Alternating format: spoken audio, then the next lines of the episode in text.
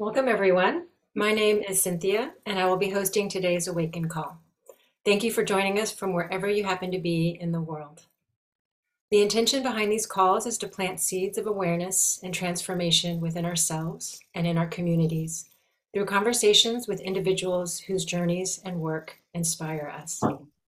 Awakin Calls is an initiative of Service Space, a distributed global community run entirely by volunteers Service Space catalyzes and connects individuals and communities rooted in inner work and outer compassionate action.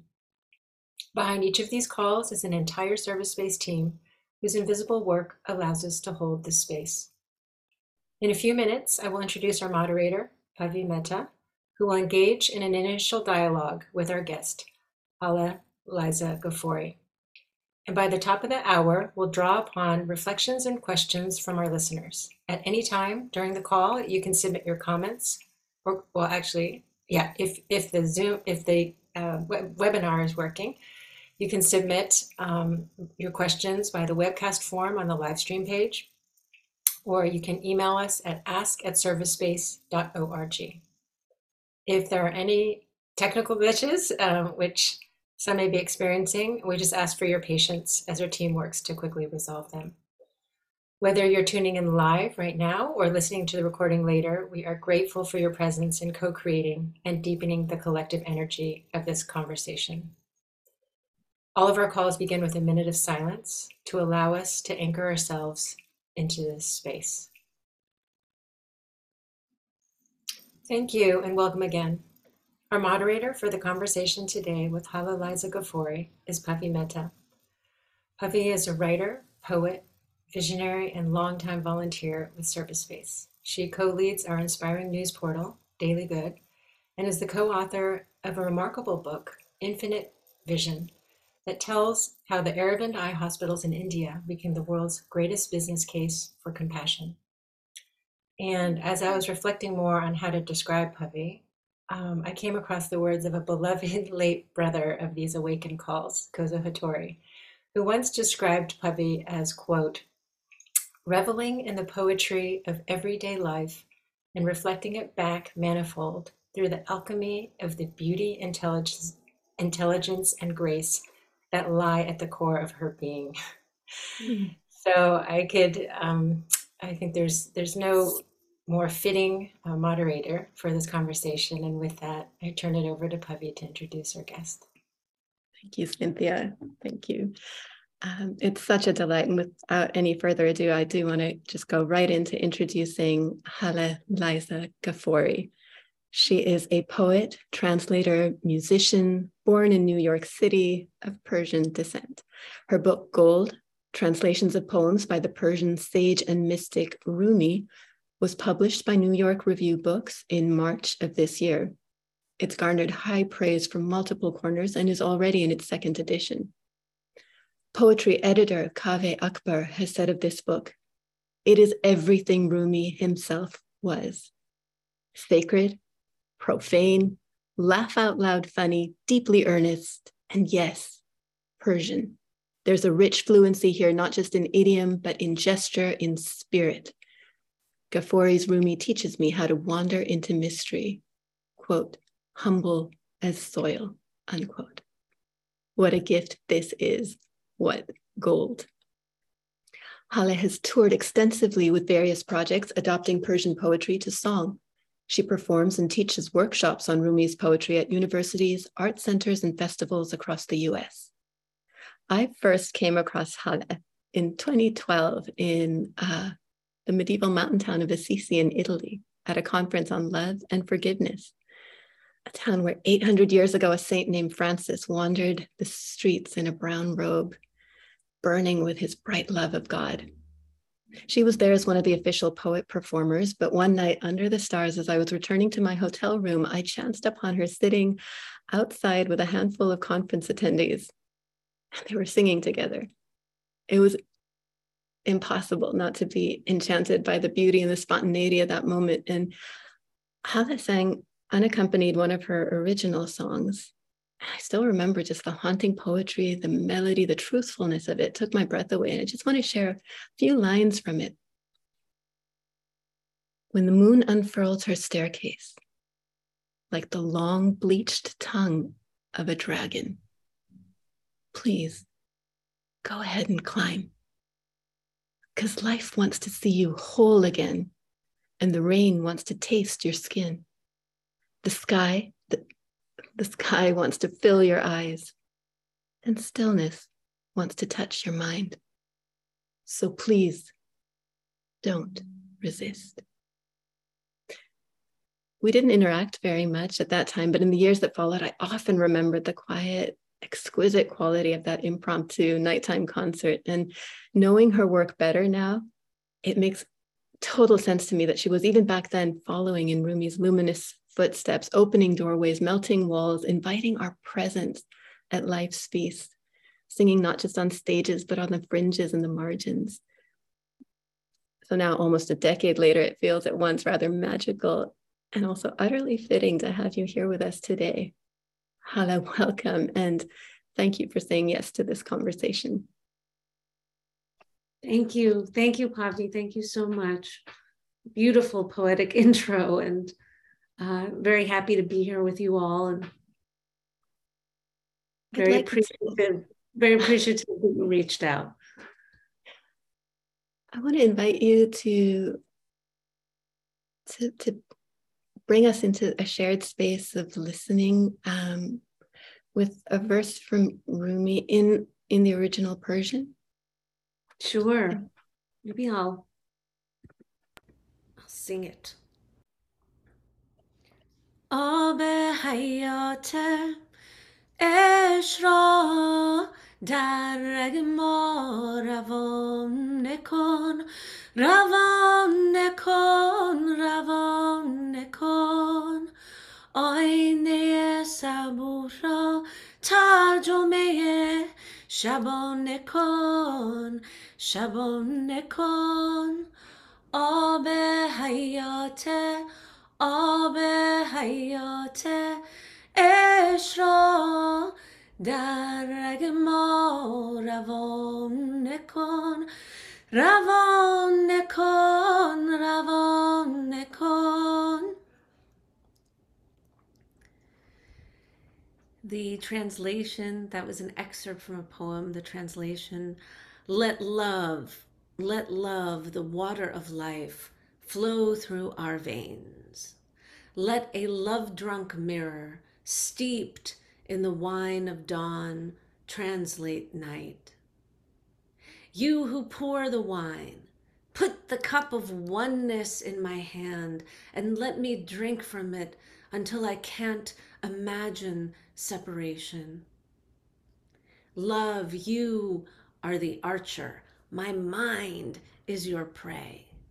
Carry my heart and make my existence your bullseye goodness. And is that the opening poem in your? Yeah, yeah, that's the opening book. poem. Yeah, in the book. Oh, mm-hmm. Right out the gate, it you start on on such a high note. And for many of us listening, for most of us listening, I would imagine when we listen to your song, we were listening to something deeper than the, the, the conceptual meaning of the words. And and is that how you first listened to Rumi? I first heard Rumi uh, as a child. My father would recite him. So I first heard him chanting, reciting. There was one particular poem he loved to, to recite.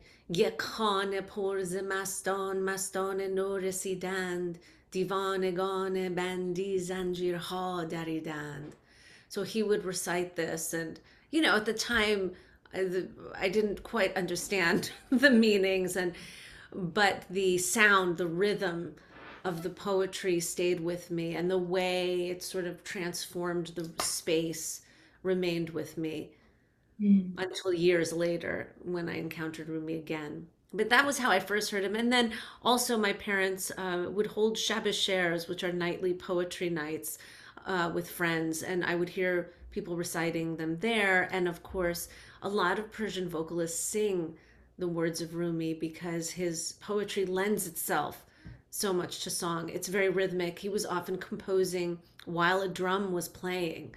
So there's a kind of rhythm embedded. So it lends itself to song. So these are the ways I heard him.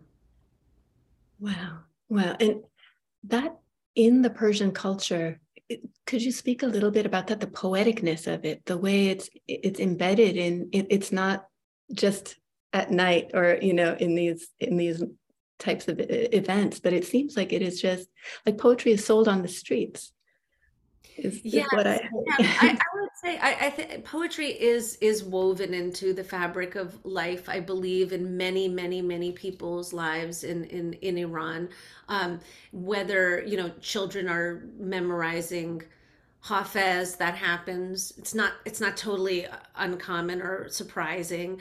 Um, people hold Shabbos these poetry nights with some frequency. It's not uncommon at all. Um, and you know, if if someone's selling fruit in the street, he'll the chant, you know, but from the fruit peddler will be oftentimes rhyming and you know, kind of have a poetic aspect to it, or graffiti might be poetic, rhyming. The protests protest slogans are often interestingly poetic and rhyming, and and the names of people have a poetry to them. Uh, we were talking about um, before we got on the uh, Zoom, you asked me what my my name means. My name means the halo around the moon. Hala means the halo around the moon. So there's a poetry inside names as well.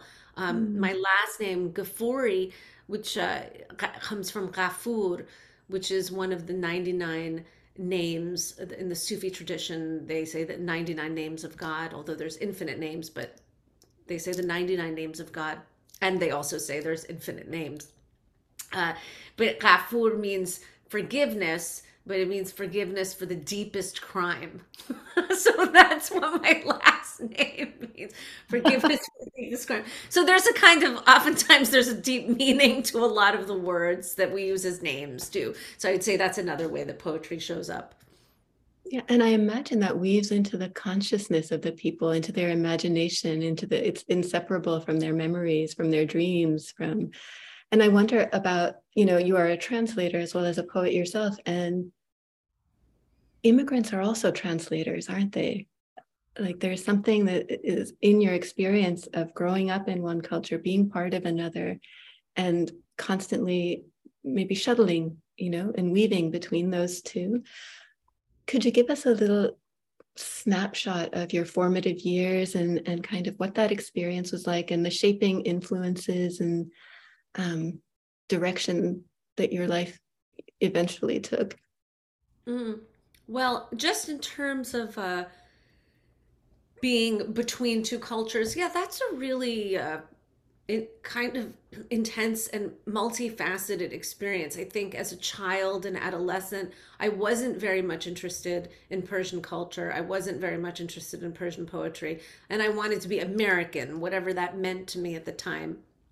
And it, you know, at around the age of 20, when I was doing getting my MFA in poetry, there was a translation class and uh, that I decided to take. And my first thought was I would take I would translate from Spanish because I had been studying Spanish in school. And then suddenly it occurred to me, wait a second.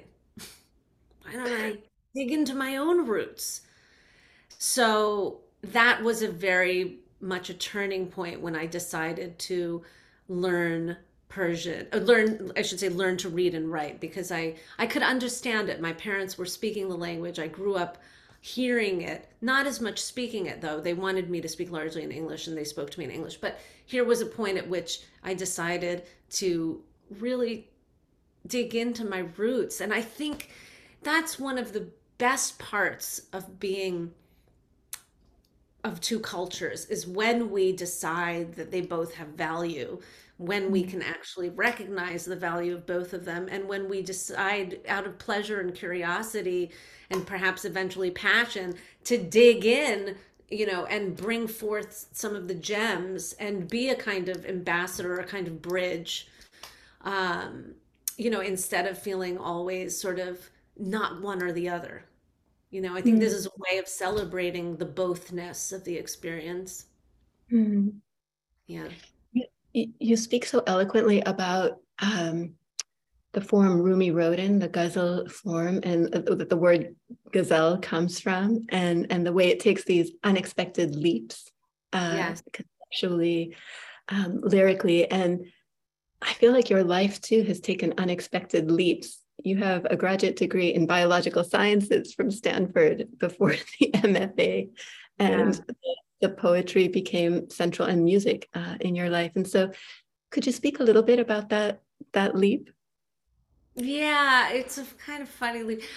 I I think you know I was uh, I was not a rebel. I wasn't a rebel as a young person, you know, and uh, you know, among Persian immigrants and many immigrants, you know, be a doctor is the sort of call, you know, and I just was sort of following in this kind of path, you know, to uh, go and, and study biology, although I really loved biology. But I didn't feel that I wanted to be a doctor. So finally, after doing all the work and getting into medical schools, right as I was sort of on the threshold, that's when I said, you know what, actually, no, I, I don't don't don't want to do this, and I I want to, um, you know, I want to enter the arts. Really, I want to pursue my love of the arts, and and so I took a turn, which was a big shock for my family, especially after you know getting into the medical schools and not going. Was my grandmother from Iran was calling me. It was a big tragedy. But anyway, but but anyway, it turned. We all we're all we're all happy with it now. But the point is, is that you know, uh, yeah, I think that sometimes we it takes us time to figure out what we love or where we resonate most and pursue that and i and i think it is important uh, for it to start with curiosity, not to have the pressure of of making a living from it or making it a passion. So I was working, I was using my degree in, in different ways, you know, to to support myself while pursuing the arts. Mm. And so, yeah. It it strikes me that it's very relatable from the Indian culture too. The doctor, you know, um, priority is given to that path. Um, but it strikes me there is something also that echoes um, Rumi's kind of the destruction of images, right? The the necessity of that, um, yes. and the inquiry at the core, like what is this? What what am I? Who am I? Um, that it's it sounds like that exploration, um, even before you maybe consciously knew what it was, was happening. And I'm wondering, as you started to uncover the roots of, of your culture and the literature and spirituality what what surprised you? What you know what did you discover? I'd say one of the things that i love so much about rumi's poetry and, and a lot of persian poetry or of this time uh, or per- poetry that might be called sufi mystical poetry is that um, there is this real understanding of the human condition, of the challenges, and also of the beauty of transformation and the invitation and the promise almost. I mean, at the center of Sufi mysticism is the idea that we're here to alchemize our beings, that we're here to alchemize consciousness, to expand from what might be more stifling ways of seeing um, and being into more expansive, compassionate, generous, and loving ways of being. And, you know, perhaps we feel those things already, but we always expand, or perhaps we don't. Perhaps we're, you know, very much guarded very much behind armor very much behind walls and this is you know and and and greedy or whatever the nafs amara you know the the, the sufi mysticism talks about stages of nafs so nafs is a word that means self but it also means soul. So it's a dynamic word that is trying to define this kind of uh, multi-layered thing we call the human being right? So from from from ego let's say ego uh, to soul. So this is the sort of spectrum that we travel along. And at the idea is that as we move towards this kind of soulful way of being that where we're seeing through eyes of the beloved as rumi says where we're seeing uh, uh, seeing one when the mind insists on two, where we see the oneness, where we uh, embrace, where we, you know, he says, uh, dismiss the vicious judge from the post you gave him you know bow to a human and greet the angel. And this idea that in that motion of both of bowing to the human and greeting the angel we meet both angels. We meet the angel within us and the angel within the other. So anyway sufi mysticism is an invitation for all of this. I think that the central prayer of the sufi mystical path is teach me to love more deeply. Very simple prayer. Uncover the love within me. And as one moves along from nafsa amara to the what's the purified nafs you know it, this is this passage. And it's it's never with shaming. It's there's no shaming. There's no um there's no flagell self-flagellation that's invited here. It's all compassion. We only move through compassion. We only move through through loving this whole 360 degree uh, experience and being that we are recognizing the mixed bag that we are uh, but but what I love about it is the invitation to expand consciousness and to move out of fear thinking, to move out of the the uh, more kind of suffocating ways of being. And, on that note, you had a, a particular line, I think, from Coleman Barks translation, right, that really intersected with with where you with where you were move out of the yeah there was a line um, move out of the tangles of fear thinking mm-hmm.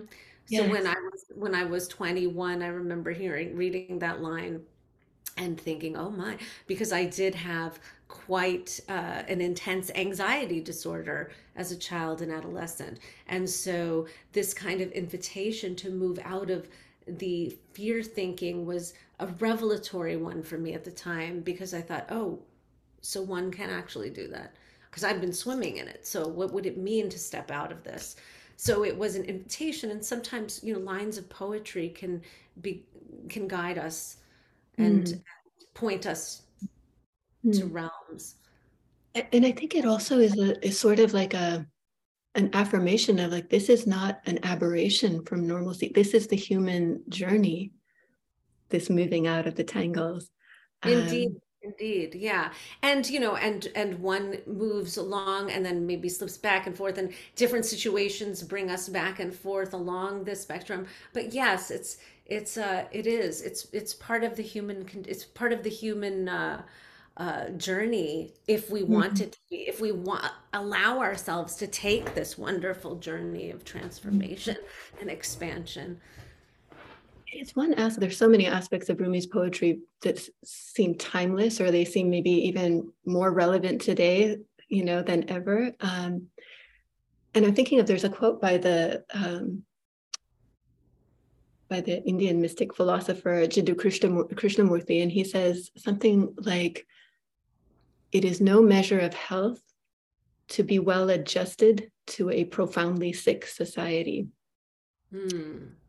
and and I think about Rumi's poetry and the way it upends so many conventions, right? That are upends and maybe puts them the right way up, but because we're living in an upside down um, paradigm, you know, I think of the the images of drunkenness in his poetry, the images of insanity, madness, the images of destruction, you know, self-immolation. Um, how do all of these things tie together? Like, what is the, the, the, what is he destroying and what is he offering up as an alternative? Pa- paradigm feels like the wrong, too small a word, but you know what I mean. Mm-hmm, mm-hmm. Well, I mean, it might be best to let him say it through the poems. I could, I could recite at some point. I guess I'll uh, the fire, the burning. Um, well, there's so much in this book where we're talking about love's flames or or love as water in which we drown in the shoreless sea of love this vast shoreless sea of love. What are we doing? What's drowning? What's burning away? Again you know these kinds of aspects of self that are not in touch with um, the ears and eyes Mm. love, really. I mean, when I think, for instance, about growing up along the Hudson River as a child, looking out on the Hudson River, um, and you know, at that time it was a very, very polluted river, and this uh, ex- experience as a child, a sensitive child looking at, my goodness gracious, we polluted this river. What is wrong with us? You know, this river, you can't swim in this river, you can't fish from this river. This river that was so abundant with life and was such a source of nourishment for people within the last, you know, 50 year or 100 years became so devastatingly polluted. And at that time, when I was a child, you know, it was the 1.3 million pounds of PCBs that had really um, devastated the river.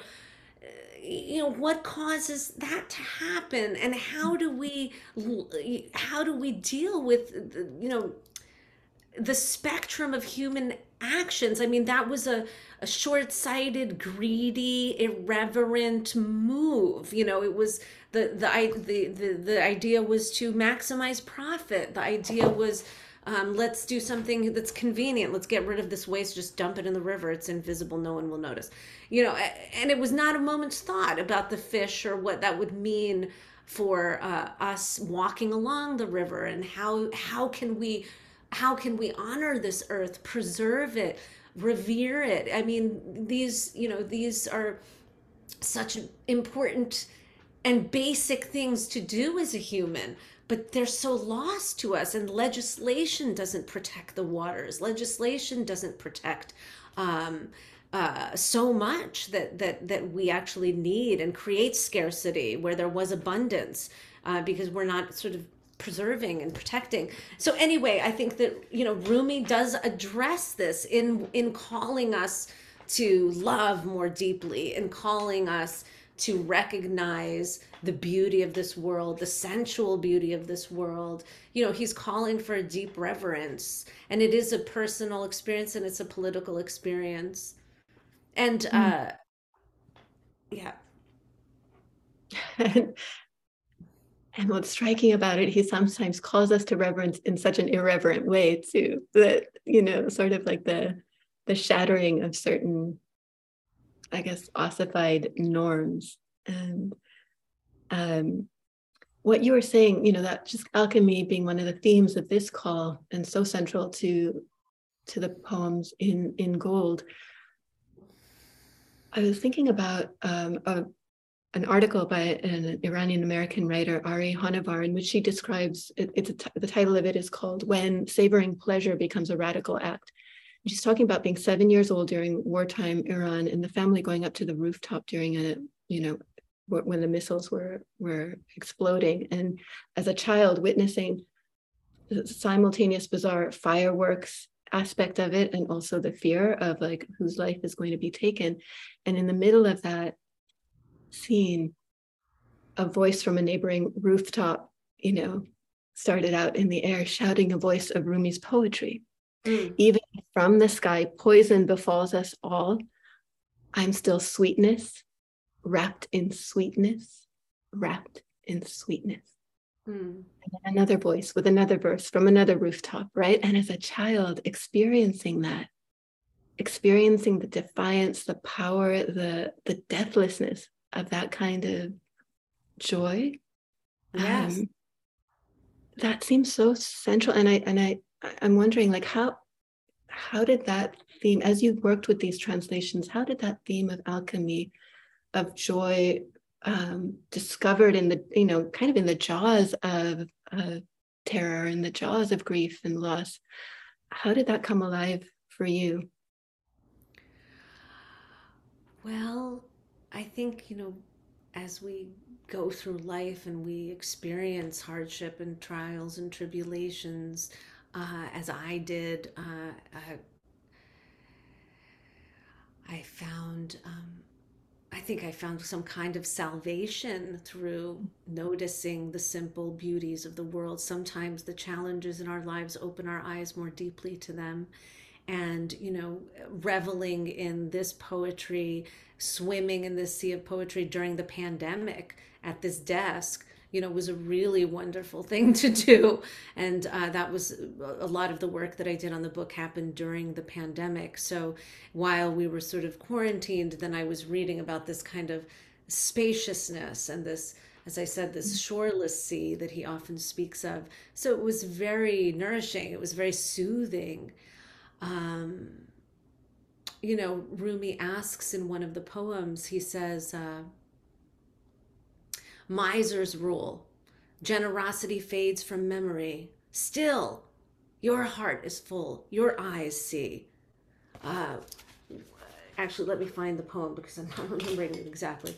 Um, but he talks about, you know, facing these crises. Like uh, he he sets up in each stanza or in each couplet a um, an apocalyptic vision and asks us, who are we going to be in the face of crisis? Um, who are we going to be? What kind of generosity are we going to muster?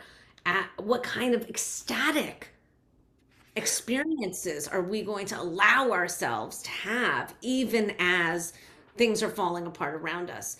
And he doesn't, you know, it's, it's nothing to be ashamed of to access the ecstatic he invites us to you know in one of the poems the the he says the cupbearer calls out um, Greetings, friends. To drink this wine is not a sin. And of course, uh, you know, it, whether it's metaphorical or literal, uh, God's wine. But anyway, he says, to drink this wine is not a sin. To feel ecstasy is not a sin. Feeling guilt for feeling pleasure, that's your sin. That's your chain. Shatter it, tear it off. Then invite the Puritans over.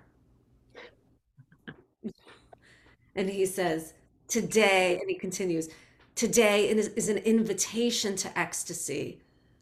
Let them know. If they turn away, let them go. Let them judge. Let them talk. Let them smear your good name. You'll have less to guard. Lover, the eyes of lovers behold you.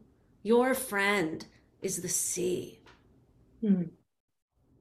Hmm. So, this is such an expansive and such an important poem also considering the context that he was in you know 800 years ago where among the conservatives not among all muslims by any means but among the conservatives oftentimes you know music was considered a sin a distraction at best a sin at worst you know so he was saying uh-uh you know listening to music deep listening deep listening sama the practice of sama is is part of my way of connecting with God, you know, mm-hmm. and the pleasure of it was liberating for him. And the focus that it demanded, uh, deep listening to music and poetry that Shams of Tabriz invited him to do. Um, this practice became so central to his life. And he was oftentimes whirling sama also means the whirling dance oftentimes whirling while he was doing this. So it was a deeply meditative practice. It required a lot of motor coordination you know and it required a clear mind. And so he would clear his mind this way and activate his ears. And with one hand facing the sky and one hand facing the earth you know he would turn and turn and turn with the drum and oftentimes recite poetry. And he says, or, or I'm sorry, uh, uh, compose, spontaneously compose. So this kind of clearing of the mind allowed him to hear, as he says in one line, Pambe vasvas bidun kun zegush, ta be gushet ayad as gardun chorush Take the cotton of the mind's doom ridden chatter out of your ears. Hear the booming voice of the heavens. Hear the roar of fate. Hear the ruckus the muse makes. So, hmm. this invitation to clear our mind, to clear our ears of doom ridden chatter, which is what Vasvas means, um, but also these attachments to reputation, concerns about reputation, as he said in the other poem. Let them talk, let them judge, let them smear your good name. You'll have less to guard. You know, this kind of sense of rebel and and be do you do you as deeply as you can without shame and you know and and don't be ashamed of, of ecstasy don't be ashamed of pleasure these were very important messages then and they are now. Yeah yeah. So beautiful. And and there is something i once heard i don't know who said it but like the the sufi way can be essentialized as a simple statement to to find joy in the heart when grief comes. Yes. That, that yoking together that rumi does of extremes of paradoxes and and not explaining them but just forcing them into the present you know our forcing our presence in front of them. These are real realities these paradoxes. Yes. and yes. And and you know for him uh, you know he was uh, living during the time of the mongol invasions.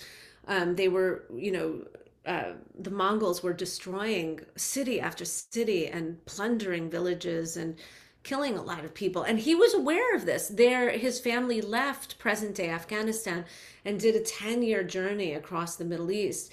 And during this journey um, they were uh, in some ways they were refugees. In some ways they were avoiding the mongols. They were also exploring. Now also while he was on this journey he was with a caravan and they were under the stars. We can only imagine how beautiful the sky was 800 years ago. And this you know the the the, the orchards and the gardens the fragrance of the flowers. So he was aware of such extremes you know of this incredible uh, terrible extreme of war and the stories that he heard. And um, in fact attar who was a persian mystical poet and kind of his poetic father was killed by the mongols he found out you know so this man who was writing about was such an important poetic figure in his life was eventually killed by the mongols so yes rumi was aware of the extremes and the potential mm-hmm. and i think that's why and he was so sensitive and i think that's why you know he felt this incredible desire to keep pointing us to the wonders and pointing us to the beauty and inviting us to get off the battleground. You know, he says, We exited the battleground in the crooked valley of thorns. We shed our twisted delusions, and from a heart rending world of deception, we broke free. You know, there's this, there is that force, yeah. you know, that is, yeah. that message is very clear in his poetry. I want to go more into, you know, you mentioned deep listening and that practice, that discipline. Um, and there is such a evident form of deep listening that comes through in your translations. Um, and I'm sure, you know, all our listeners have heard it in, in the choice of words, the rhythm, the, the juxtapositions. Uh, so I'd love to speak more or hear you speak more about your craft, your process, your practice. But before that, there is a poem on page 10 mm. that has the thread of laughter running through oh, it that speaks so many of the themes that you touched on. Um, and so if you could read either from parts of that or the whole, whatever you feel inspired to from that. Sure. Yeah, and I'll mention too that you know you mentioned the form ghazal. So um, many of the poems that I translated in this book are ghazals, which are these um, a string of couplets. They stand on their own, and they're connected not by any kind of narrative or but but by a repeating refrain by a refrain. So uh, so uh, oftentimes. Um, well, always the refrain is at the end of the couplet. So sometimes in translation, we keep that form. So, for instance, in one of the ghazals in the book, the refrain is come and dance, come and dance, come and dance, come and dance. And at the end of every stanza, you hear this repeated refrain. This one is an example where the refrain is laughing, laughter, laugh, khandidan, and I allowed the refrain to slink through the poem rather than repeating it at the end. So you'll hear laugh, laughing, laughter a lot in this poem. And one of the things that the Ghazal does is it it gives us a, a, a snapshot of uh, the refrain from different angles. So, and between the stanzas are leaps. As I said, they're not necessarily connected by any kind of uh, narrative only by the fact that they're different angles on the word. Mhm. So just just as you know, in terms of listening, it kind of helps, I think, to to know that about the form. Your laughter turns the world to paradise. It tears through me like fire. It teaches me. Reborn in emptiness, I emerge laughing, here to learn from love new depths of laughter. I've been short on courage, but I have a heart of sunlight straight from the king's hand. I stir up laughter even in those who fear joy. Crack open my shell, steal the pearl, I'll still be laughing. It's the rookies who laugh only when they win. Last night, the spirit of dawn came to my room and gave me a lesson in laughter. Our blazing roars lit the morning sky. When I brood like a rain cloud, laughter flashes through me. It's the habit of lightning to laugh through a storm. Look at the furnace, look at the stones. See the glowing red veins, gold, laughing in fire, daring you. Prove you're no fake. Laugh even when you lose. We're fodder for death. So learn to laugh from the angel of death. He laughs at the jeweled belts and crowns of kings. All that splendor's just on loan. Treetop blossoms erupt in laughter, petals rain down. Laugh like the bud of a flower hugging the ground. Its hidden smile opens to a laugh that lasts a lifetime. It- the- you know the way he deals with the par- the winning and losing. I, I think of um, I can't remember her name right now, Carla something, but the the growth mindset. When they talk about growth mindset, Carol and- Dweck? Carol Dweck. Yes, yes, thank you. Yes. Uh-huh. And um, you know, this ability to let go of obsessions with winning, obsessions with hierarchy is such an important part of the philosophy. In another poem, he says, um, and and it is in this one when he says, you know, crack open my shell, steal the pearl, I'll still be laughing. It's the rookies who laugh only when they win. You know, and then later kind of repeats that idea. Laugh even when you lose. Come on, we're fodder for death. Learn to laugh from the angel of death. So this wonderful also acceptance of mortality that is so central to Sufi mysticism that also opens us up to a richer uh, appreciation of the time that we do have on the planet um, and also a bit of comedy. Uh, How can we take all of this so seriously when, you know, we will be leaving? So it lightens us up too and also makes us recognize how precious it is. But um, there's another poem in which he says, uh, uh, if you've made a habit of drinking vinegar, don't blame the vine. Ditch the vinegar and ditch the vendor who doesn't deal in life's nectar. Mm. Pour love's wine and quit peddling misery. Look at me. Of all invited to this feast, he says, I'm the lowest of the low. I'm so far gone in ecstasy. I can't tell up from down. So, this I'm the lowest of the low, I'm so far gone in ecstasy, I can't tell up from down, again, is another pointing us to that sort of flipping the script on all of this ideas of up and down. And Yeah. Yeah. It, it- it's just amazing. And I I want to hear now a little bit more because so far we've been talking about Rumi, but there is such a a role that you play, you know, in these words that you've been sharing with us. And and what is that role? What was your process? What was your listening practice? What were you aspiring for in your translations? Um, well, first I'll say, you know, at the beginning of the process, I was uh, reading the poems with my mother aloud, and she has a beautiful, impeccable Persian and no accent. I have a bit of a Jersey accent when I speak. Um, so we would read and we would discuss, and there are backstories to some of the words. Of course there's con- cultural context. And so some of this stuff i grew up learning knowing some of the stuff um, i discovered through the process uh, at times um, you know digging into dictionaries that persian dictionary that had uh, gathered all the ancient meanings as well as modern day meanings and obscure meanings as well as very obvious ones, you know, in one place. That was very important because sometimes the words, you know, they have multiple meanings or they meant yeah. something different 800 years ago. So it was important to me to sort of be sensitive to this and make sure that I was, uh, you know, uh, uh, opening up every possibility and turning every stone and looking underneath and so on. Mm-hmm. Uh, also, um, I wanted to unpack things. So, for instance, the word oud, um, oud is a small little word when he says, uh, Zadi bar بر عود ما نظاره bar du دود That's one couplet. آتش Zadi bar عود ما نظاره کن بر دود ما He's saying, you lit a fire to my or our, my oud, Okay, I'll tell you what oud. And then he says, watch the smoke rise. Dude means smoke, rhymes with oud. But what is oud?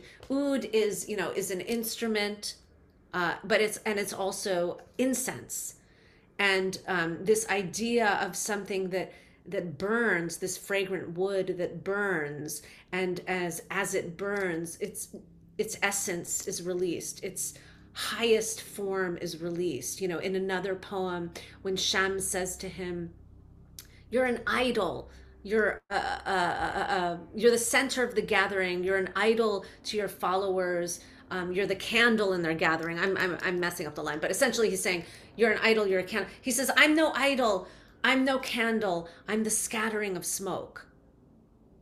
You know so he wanted to be burned away when he says i was cooked i'm sorry i was raw he says i was raw i was cooked i was burned up you know, and this is his evolution.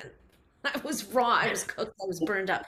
And I was cooked by love's flames and I was consumed in love's flames until there was nothing but the spirit of me, mm. which was which was coming mm. through his poetry, you know, and his poetry, which he never signed, he never put his name on. So again, that sort of idea of like burning away the self, the self, the self, the self was a big part of of of his philosophy. So um you know, trying to um, communicate that in the poems by not altering really the text but sometimes opening up words. So just in the case of oud for instance you know putting both meanings both meanings of so when so the translation is in this case um you lit a fire to the fragrant wood and body of song in me.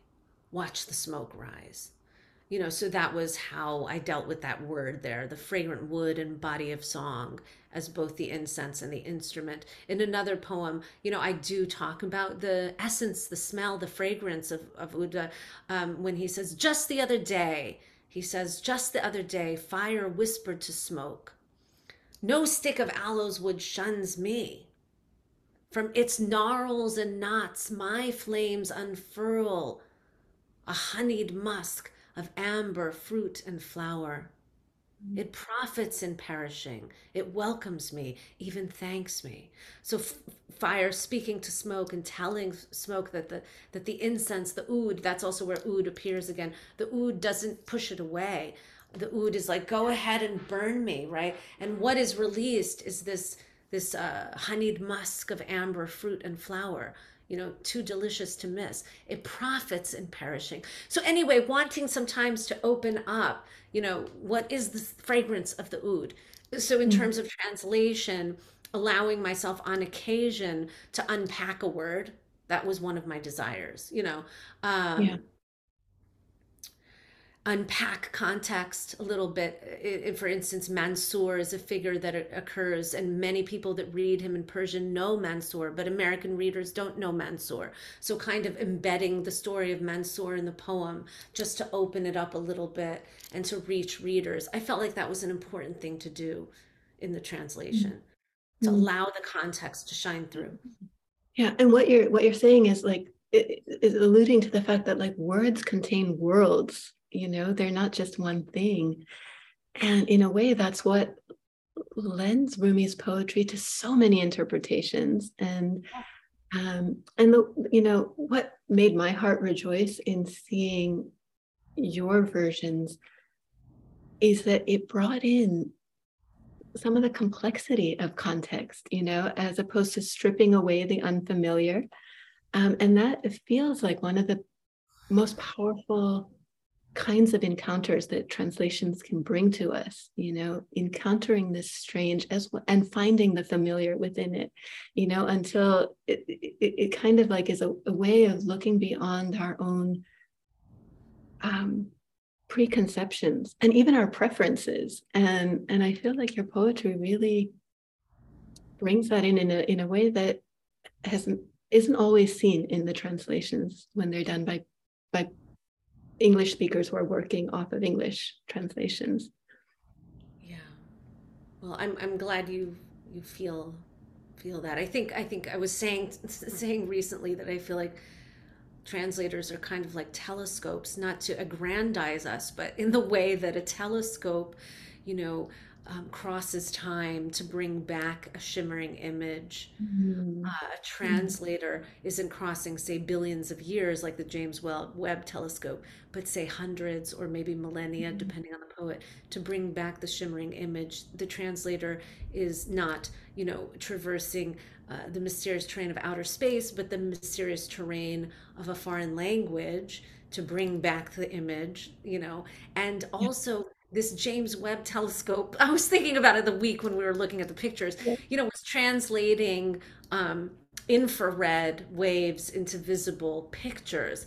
And, you know, the job of the poet or the translator, especially in the realm of poetry, I think is to um, translate the heat, bring over, convey, transmit the infrared spirit of the mm. poet and the poem into the image, you know, into the, the words on the page. So that's one of the challenges and hopes is that the spirit comes across, you know. Um, mm. In that in that spirit, one of the things Rumi does is he traditionally in the form that he he composed in, the poet would include his name. I think you mentioned this that he never includes his name at the end. He'll invoke shams or he'll invoke silence. Yes. And I'm thinking how I'd never thought of this before, but translators are often working namelessly, you know, and behind the name of behind the scenes, yeah. The and yeah. there is a kind of a silence that they're shrouded in. And I, I, could you speak to that, both Rumi's relationship to silence, to namelessness, uh, and then to yours? You know, what has that process been like? Uh, yeah, the yeah, and the word in Persian of this namelessness is binami, and it is a state that Rumi aspired to. And yes, he very um, much sort of enacted binami or namelessness by rebelling against the ghazal form, which which one of the demands of the form is that you do sign your name in the last couplet. So you would either you're addressing yourself or you're saying, you know, Hafez, blah, blah, blah, blah, or Attar, blah, blah, blah. And he never put his name, as you said, he put Shams's name or, or sometimes uh, uh, Chalabi or Salahuddin, much, much more rarely. These were two other male figures after Shams that were important in his life. Um, and and often, but Shams was most often, and as you said, silence, the word khamush was most often was or was very commonly used instead of his name. And um, that that just uh, is so beautiful and so humble and so egoless you know to invoke someone else's name and say this poem is came through them.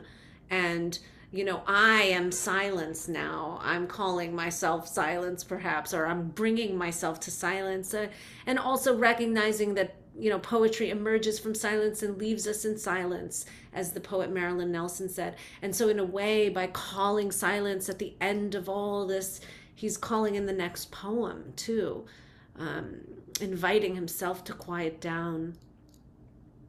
And uh, for for me, um, you know, just being behind the scenes and kind of like diving into his poetry was just a big pleasure really a, a, nourishing pleasure for me to do this work and uh, um, yeah i i don't know. I, I don't know. My name is is there, and you know there are. Uh, Susan Bernofsky is a wonderful scholar and wonderful translator. She, you know, she often writes hashtag name the translator, and one of the reasons that it's important to is because there are vast differences between the translations, and some of the translators don't know the language at all. Some of them know it well. Some of them are honoring context. Some are not and also it gives us well it gives us a sense of transparency and accountability because a lot of times there's these lines online where they're just some random line and then it says Rumi underneath and you're like I mean, did he really say that? Who's saying he said that? I would like to know who's saying he said that. You know, and that's a valid question. Um, so I think it it helps us to recognize that, especially in poetry, there's another person involved, and what what time what time period are they coming out of? That also affects sometimes the translation because the way they understand the line. Some of Rumi's lines, if you take five Iranians into a room, they'll argue about the meaning. So then that becomes the job of the translator to interpret.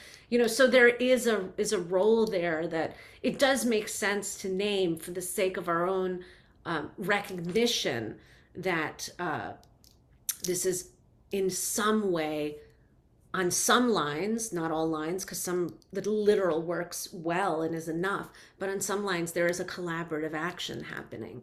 So mm-hmm. mm. that's so so well articulated and a beautiful point to transition to our host Cynthia. And um, thank you so much, Hala. It's been a pleasure. Cynthia, over to you. Oh, thank you both for such a an illuminating exchange. Um, I'm still a little bit in the glow from the opening, uh, both the the words that Pavi shared from Assisi, but also the the song of Rumi's that you sang at the beginning. I'm just wondering, as we transition, um, some comments. This will also give you know people some time to um, write their reflections or uh, questions. Um, uh, you can email us at ask at servicespace.org. Um, but is there another song or a poem that you might be moved to share, um, either of Rumi's or one of your your own? I'll share a, a, short one of my own right now, just to honor my father, who I mentioned was the first one to to um, introduce me to Rumi's work, and he passed away in July. So this was a poem that I wrote recently uh, for him. I inherited it I inherited awe from my father. Bah, bah, bah, he whispered on a summer afternoon, sitting on the shore of Bubble Pond. Bah, bah, bah. The translation Oh, how beautiful. Oh, how beautiful. Oh, how beautiful. Mm. That's it. Thank you. You know, as I was just um, sitting back and listening and, and really receiving, you know, with my whole body, just the exchanges and the energy beyond the words. Um, yeah, what really struck me too is sort of where Rumi ends and where you begin, you know, and there's this just beautiful merging of the two. And as you're describing Rumi, uh, you know, one hand up, one hand uh, down, and just basically, I mean, in a way, receiving and translating what's coming through him, you know, is that I've I felt that you're you're channeling as well, um, and that this energy is he's really living anew uh, in you, but really merging through your unique expression. And I just want to thank you for that. Um, so uh, one question I'm going to just start with as my own is uh, related to that that beautiful embodied process is you know one thing when when I think of poetry and I'm, I don't often live in the world of poetry is um, you know is reading the words with our minds opening our hearts to the emotion. And this is really a fully embodied, ecstatic reception, you know, and rhythmic. And you also described your process of translating and, you know, choosing the words and maybe how you might organize the the translations of the poems, but do you have a particular, you know, pra embodied practice or ritual that um, that you might, yeah, be comfortable sharing with us? Or, you know, with any of us, not necessarily even for poetry, but just how to open us up to that expansiveness and the the ecstasy without apology. Mm. Well, let's see. I do love dancing. Mm. I love dancing. Um, I do like also um, compound muscle interval training, which sounds very official and athletic, but it's it's not. It's a it's a 20 minute practice where one is getting their heart rate up um, in intervals, in short intervals of say 90 seconds. You know, whether that means um, running up flight of stairs in the park. There's a Prospect Park here has all these staircases, so oftentimes I run up the stairs. But why why am I saying this? I I feel that this kind of um, getting the blood flowing, getting the blood flowing is one of the great um, doorways onto well-being. If we are able to, it's a gift, and it's nice to use that ability. Um, you know, when Rumi says, My wine is the motion of my blood. You know, I think that he's speaking to this a bit here. Uh, this idea that uh, uh, moving the body, and of course, for him, dance, dance was his meditation, this whirling dance. So I think in being part of being embodied is moving our bodies and using our bodies and keeping them alive and awake in different ways. So um, that's central to my practice as a person. I feel much better when i've been moving moving. You know getting fresh air being in nature you know being in the forest when i can being by the lakeside when i can. These are important aspects of my life and breathing, doing the four second inhale, eight second exhale. You know, the, the double length exhale, the belly breath. This is a very important practice to shunt us into the parasympathetic nervous system. It's so simple, but somehow the double length exhale really brings us into a space of calm, which I think is so much of what we're talking about in mystical poetry too is this place where the nervous system is actually calm and is able to to be that we are able to be at rest to be in our skin to be present. You know this is um, something that breathing can help us with so much. Mm. thank you. Thank you. You know so a lot of uh, comments of just kind of awe and gratitude are coming in um, and some questions as well. I'll just read a couple of reflections before I go into questions. Um, Shelley writes, What a beautiful, profound morning. Thank you, Pavi, for your deep presence and leading the conversation with Haleh. Haleh, I am in awe of your being that is full of poetry, music, and essence. Such a wonderful experience. Thank you. Um, and um, and then Kate says, um, Thank you for the invitation to deep listening and exhilaration through Rumi's poetry. I love the humor and the reminder to laugh at losing. Mm. Um, yeah. so um, let's let me see where I start. Um, Steve asks, um, I'd like to ask Haleh to talk about this Rumi poem translation of hers below if he, if you read a line from it, I'll know which.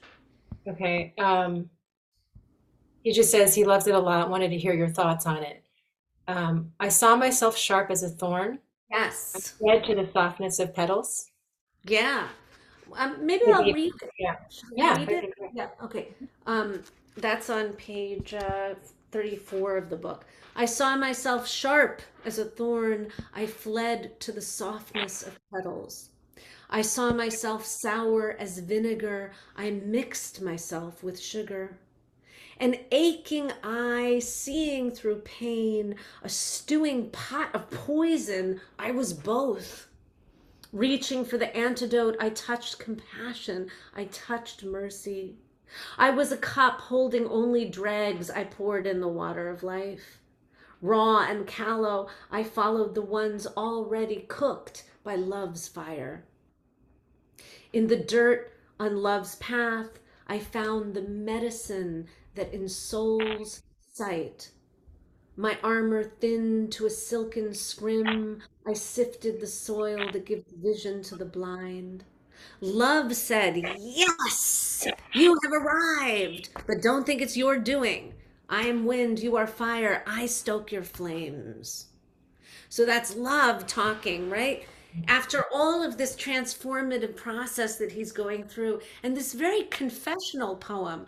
I mean to hear rumi saying an aching eye seeing through pain a stewing pot of poison i was both you know is a confession on his part of we we're okay you know we're you know he's saying I, I i'm transformed reaching for compassion. I'm sorry reaching for the antidote. I touched compassion i touched mercy so compassion for the self, recognition of the uh, array of, of vinegar that we can embody and sugar that we can embody, that we can cultivate, that we can mix ourselves with, the thorn and the softness. You know, we are all of these things. And then what feeling state do we want to move more deeply into? And can we? And the answer, according to Sufis, is yes. Any kind of feeling state that you want to move more deeply into, if you want to bring more softness into your life, you're able to. As a human being. That's one of the uh, beauties of being a conscious human is that we can steer our our our mind and steer thus our feelings you know? And so this to me is a very important poem and it is a poem about transformation. And when he says you know talking about the armor thinning to a silken scrim that's a very important line. And the Shargashtam dar letafat. Letafat is a word that means silky, gentle, delicate, translucent. So when he says, they say there's a door between one heart and another, how can there be a door where no wall remains? The place where no wall remains is this place of exchange, this place where the armor has thinned, the walls have thinned, the shields have thinned, and where we can let the light in and the light out, where we are permeable and translucent, and the exchange can happen. Um, this is all in the poem. And, you know, in the end, when love said, Yes, you have arrived, but don't think it's your doing, again, that invitation stay humble. stay humble you know and then he says i and then love says i'm wind you're fire i stoke your flames. So that we will have to return again and again and again and again to love to love. You know we we may be sharp as a thorn we fled to the softness of petals and he does use that word fled which is interesting you know he's saying i escaped sort of from my thorniness to the softness you know and then maybe he comes back and goes forth. But anyway there's that general movement towards this kind of latif openness, softness.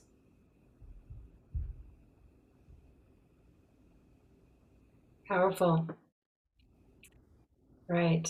Um, Rajiv um, has a question and, and a comment.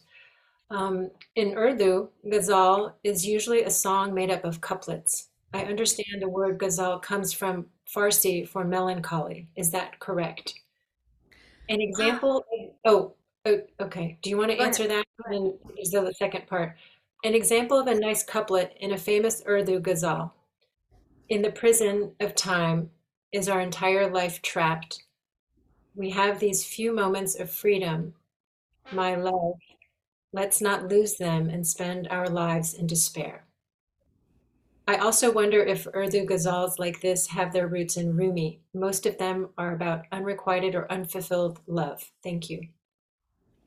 There's certainly a, a longing in the ghazals and a oftentimes this bittersweetness, this uh, this melancholy, um, desire for merging, a recognition of the initial separation from source, which is also very important. Um, a part of Sufi mysticism is the recognition of uh, the fact that we we in, in in our human bodies have been separated from source and our whole lives are longing to return is the idea. So ghazals yes in terms of uh, oftentimes taking on this topic they become associated with uh, longing with melancholy with love with also the ecstatic too you know in in those times of merging in those times of union. And um etymolo- etymologically, as as Pavi mentioned, it is related to gazelle, bringing again that idea of the leaps. So I hope that answers the question. Um, Ken asks, um, Haleh talked about bringing the spirit of the person across time. I'd be curious to hear when she knows she's got it right, when she finally senses, yes, this is it. Yeah, I mean, yeah.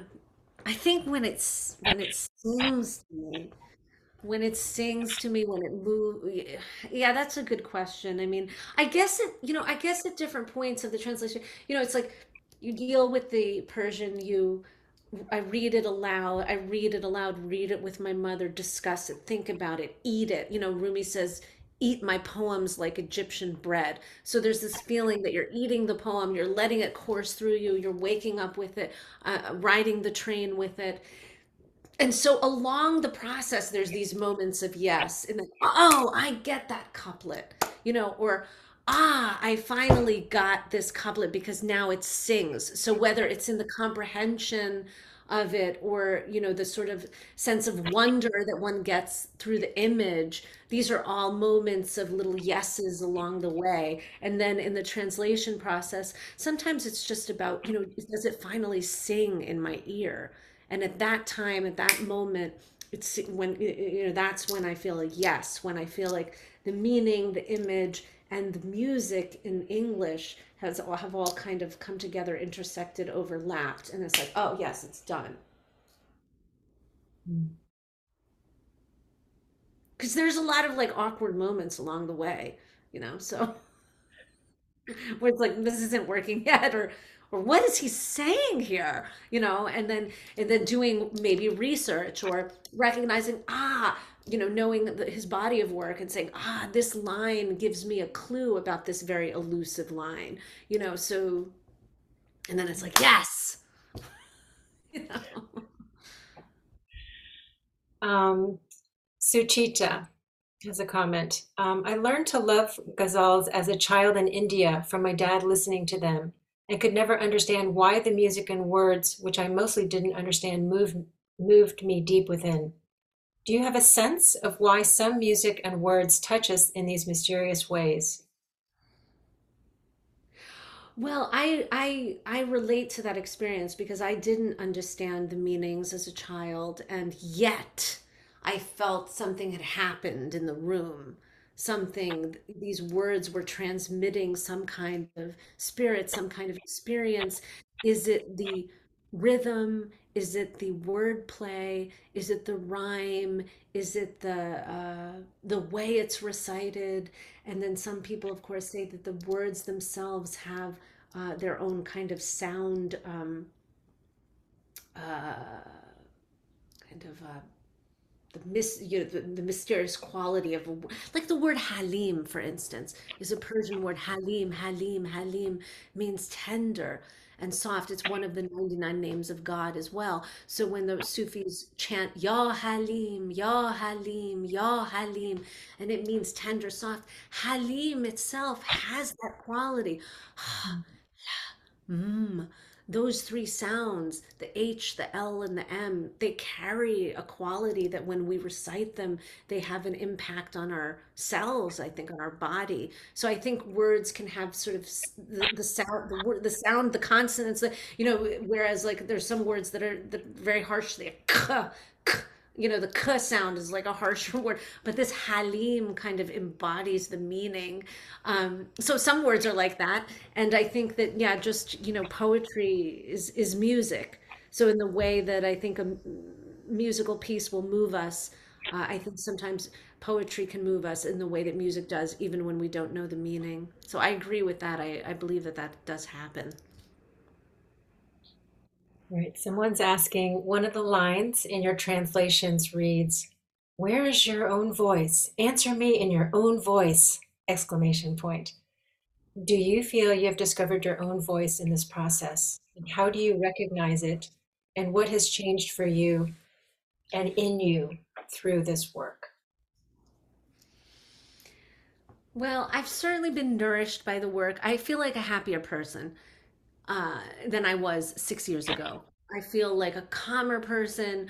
I feel like a more present and embodied, uh, just uh, uh, more open. Uh, I, the work has changed me. There's no doubt about it.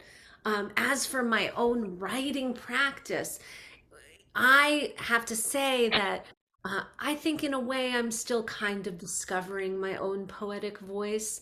I believe that, um, you know, that comes through many, many hours of writing, and I'm doing that and discovering, and maybe I'll always be discovering uh, my voice. What is the voice? How many voices does the voice carry, right?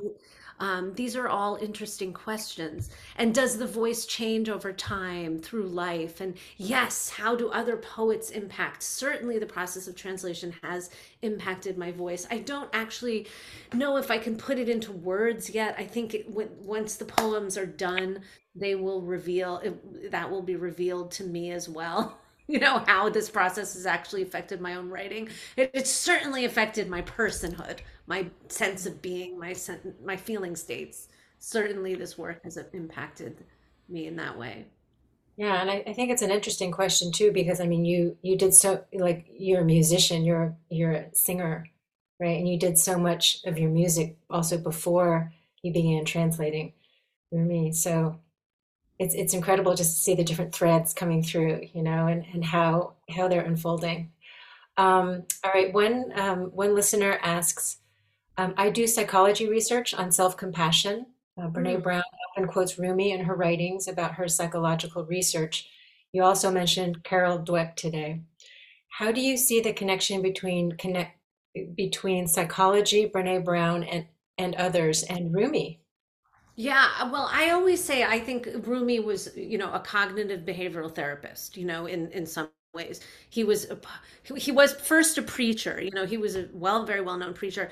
Then around the 30 age of 38, he started writing poetry. But Sufi mysticism to me is carrying all the wisdom of cognitive behavioral therapy in that it is saying that we we can steer our minds, we can transform our thoughts, uh, we can do actions then that transform our thoughts as well. You know, there's the invitation to generosity. The act of generosity creates the this kind of feeling in us um, that is uh, more expansive. And I think, yeah, there's a lot of um, you know, it's universal wisdom. So there's a lot of people and and and psychologists, philosophers, poets since Rumi who have echoed Rumi's and before Rumi whose words echo his own because they're speaking about the human condition and they're speaking a universal wisdom.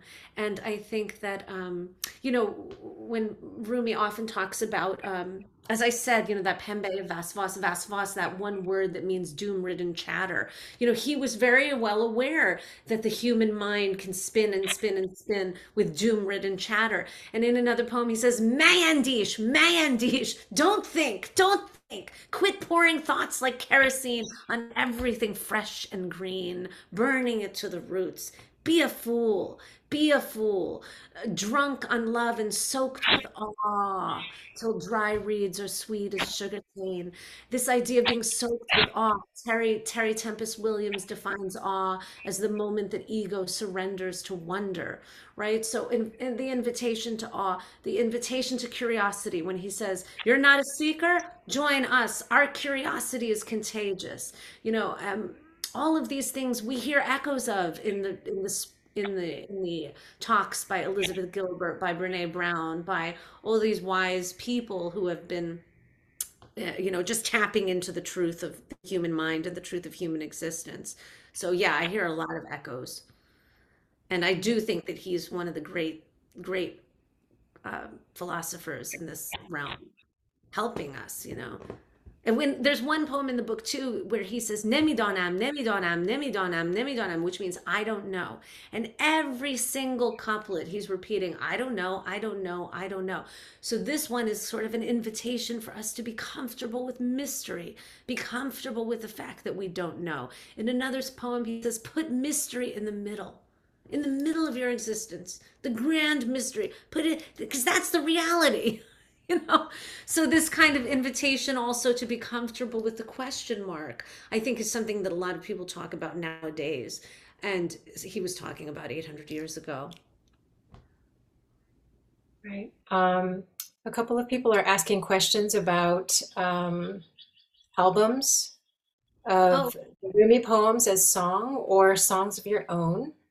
Um, and also do you have a live performance uh, lined up well, my my um my events are all on my website, so it's halehliza uh, dot com.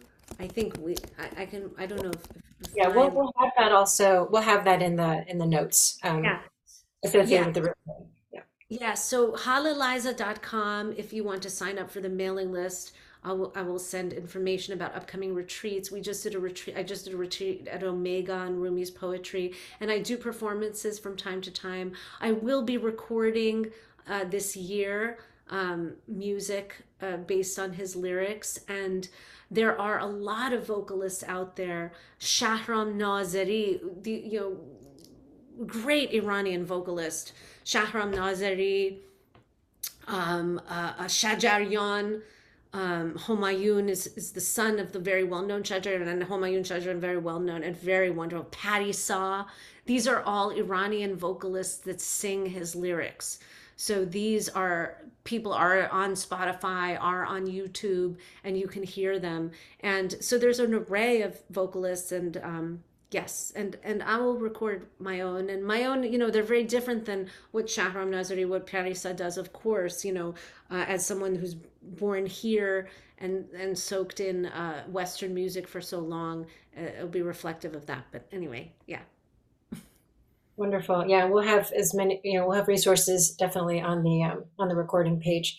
Um, Pat asks the question. Um, I am curious how Rumi felt about holding the weight of grief of losing a loved one.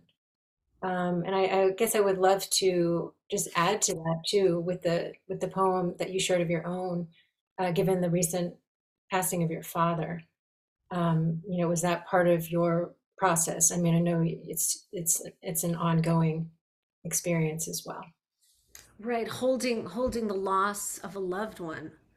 Yeah, it's it's um, I mean, I personally had hadn't interfaced with death much in my life. My grandparents died far away from me, and I knew only one of them very well. Uh, and somehow, you know, um, my father's death was the the first time one of the first times you know that i've and i was so so present for his passing and um yeah, I don't know if the grief will ever go away. I think that we hold the grief and we hold the memories, the good memories, and celebrate their lives. And, you know, when my dad was on his deathbed, uh, I did, you know, share, I sang back to him some of the things that he recited to me as a child. And one of the lines, you know, John Haya Jomde Del Haya Del Parastan, uh, it's, it says, um, Ecstatic souls, hearts that serve the heart, broke free from their prisons and launched like birds. And that poem, for most of my experience, was about you know the person that transforms, um, you know, and and gets more in touch with their heart touches ecstasy you know has has has broke free of a prison at what rumi said the shame for instance and guilt he said shatter the chain tear it off but in the context of my father's passing, the word, the line became about breaking free of the cage of the human body and how it disintegrates. And, you know, my father was suffering from Parkinson's syndrome, and it was very hard to see him suffering. And he, it was hard for him. And so, in a way, his release from the body was breaking free. So there was, you know, the mixture of grief and also recognition that that he's been released from the suffering. And i do believe that he is in a place of calm and a place of rest and his spirit is soaring. And so that gives me comfort. So the mixture of comfort the mixture of grief the good memories the celebration of the spirit all of these things we hold at once. And you know there was one line i recited to him uh, or a, a, poem that rumi begins uh, when we die we marry eternity. And this is a very beautiful poem. And you know it, the last poem in in this book uh, he says on death he says um, he says i am blasphemous and religious the wine and and its dregs an old sage a young man a child when i leave this world don't say i died say i was dead then came to life Say, the beloved whisked me away. You know, so in Rumi's existence, there were so many. He says, I died and was reborn countless times. And in that line, he's not talking about reincarnation. He's talking about within this finite existence, we die and are reborn so many times. The ego dies, the ego dies, the ego dies. We expand, we expand, we expand with each death. We bloom with each death. And then at the end, when he comes to the literal death, he says, Say the beloved whisked me away you know, which is such a beautiful way of describing death. So all of these ideas, I think, and thoughts and lines help in the processing, but the loss and the sadness, I don't know if that ever goes away. And of course, Rumi lost Shams of Tabriz, his beloved friend, his beloved friend, and he never stopped calling him in his poems. Even on his deathbed, he wrote a poem that mentioned Shams at the end you know and it's about death. It's the penultimate poem in the book. But in that one as well he's calling out to shams even on his deathbed. So he never stopped missing him never stopped grieving. Yes i mean in the i mean his his poetry really was it was all an expression of longing for the beloved with a lowercase b and beloved with a capital b. Yes yes. And that sort of sums up sums up that's beautiful. Yes. Beautiful. Yes. Yes. Um, all right. Um, just, we're at the, the end of our time, and I just I want to sneak in um, one last question before we begin to wrap up. Um, you had spoken earlier about you know finding what resonates um, for us, and and also do you just go and do you you know go and do you yeah. and so really where is your or what is your current uh, life's work or life's play? And also, where does it appear to be uh, leading? Well, I'm I'm I'm writing. I'm doing more writing now, working on my own poems. I'm also working on volume two of the Rumi. I can't stop engaging with translation. The translation process is so wonderful. So I'm working on my own poems. I'm working on volume two. I've been going to universities and different um, places and sharing the work, which I love to do. I'll continue to do that. Um, and, uh, you know, um, I'll, I'll record as well. But, you know, sharing this work feels, it feels like a, a good it, it nourishes me and it seems to nourish others. So i and, and uplift you know so I, I want to continue doing this work and and also writing my own poetry and essays. So i'm working on that now. Wonderful. Well we look forward to it. Thank you. thank you. And then um, we have one final question that we ask all of our guests is how can we in the Awakin Calls community and in the greater service-based ecosystem? How can we support your vision and work in the world? Oh, thank you. Well, first of all, thank you all for being here and listening and and and um, spending the morning with us. And you know, of course, if you are interested in the work and you want to get the book, you know, that's a that's a help. If you if you find a poem in there that you want to share. Um, that moves you and you think it would move others and you share that poem that's fabulous uh, the book is is available online every anywhere you buy books, um, and also in some bookstores. So yeah, I would say that that would be a great way to support the work. Wonderful. All right. Um, closing remarks from Pavi. I'll be really quick. I hope you have a little extra time. We'll, we'll finish soon. But I just wanted to say, by way of gratitude, I'd like to quote one of the openings of your poems. You leading the caravan, look at your camels, head to tail, all of them drunk. and I think on the caravan of this last one and a half hours, we listener camels have been joyfully intoxicated and intoxicated in the best sense of the word with this scrambling of you know fixed identities and concepts being sort of tumbled around and shattered and and that that the giddy the, the holy giddiness that comes with that. And i i do want to say that one thing that is so inherent in rumi's poetry that you speak to so beautifully in your translations is this place where the speakable bumps up against the unspeakable, you know, where the invisible and the visible meet, like that, the heaven and the earth, like the, that juncture, that intersection. Um, another one of your poems, How Can I Ask How? How can I ask how? Every how drowned in an ocean of no how. Every what and why dissolved like salt on my lost tongue. Yes. And I feel like the, the, the paradox of this interview is we've been asking how, what, why. and this is it. You know, it all dissolves on our yeah. last time. Yes. So thank you for for that. Thank you for your embodiment and your offerings and your generosity. And if it's not too greedy of us, may we ask for a closing offering from you um, before we we go and We end like Rumi's poetry in silence. Sure, sure. How about the first poem that I ever translated? I'll read it. It's the penultimate poem in the book, and it is the one that he wrote to Shams on his deathbed. So as Rumi was dying. If and we will go into and we'll go into silence after this, just to let the listeners know. Thank you. If wheat sprouts from my grave, and if you bake bread from it, expect to get drunk. The baker and the dough will lose their minds. The oven will rattle off ecstatic verse. If you make a pilgrimage to my grave and stand on my burial mound, expect to dance. Don't visit my grave without a drum, my friend. A feast with God is no place for sadness.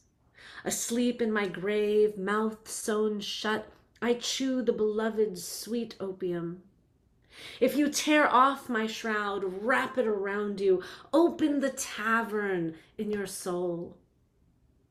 On every side, drunkards brawl, drunkards sing, one action breeds another. God gave me life, gave me the wine of love. Death grinds me to dust, and I am still that love. I am the drunkenness born in the wine of love. Tell me, what is the wine of love but the ecstasy of loving? To the heights of the soul of Shams of Tabriz, my soul flies without delay.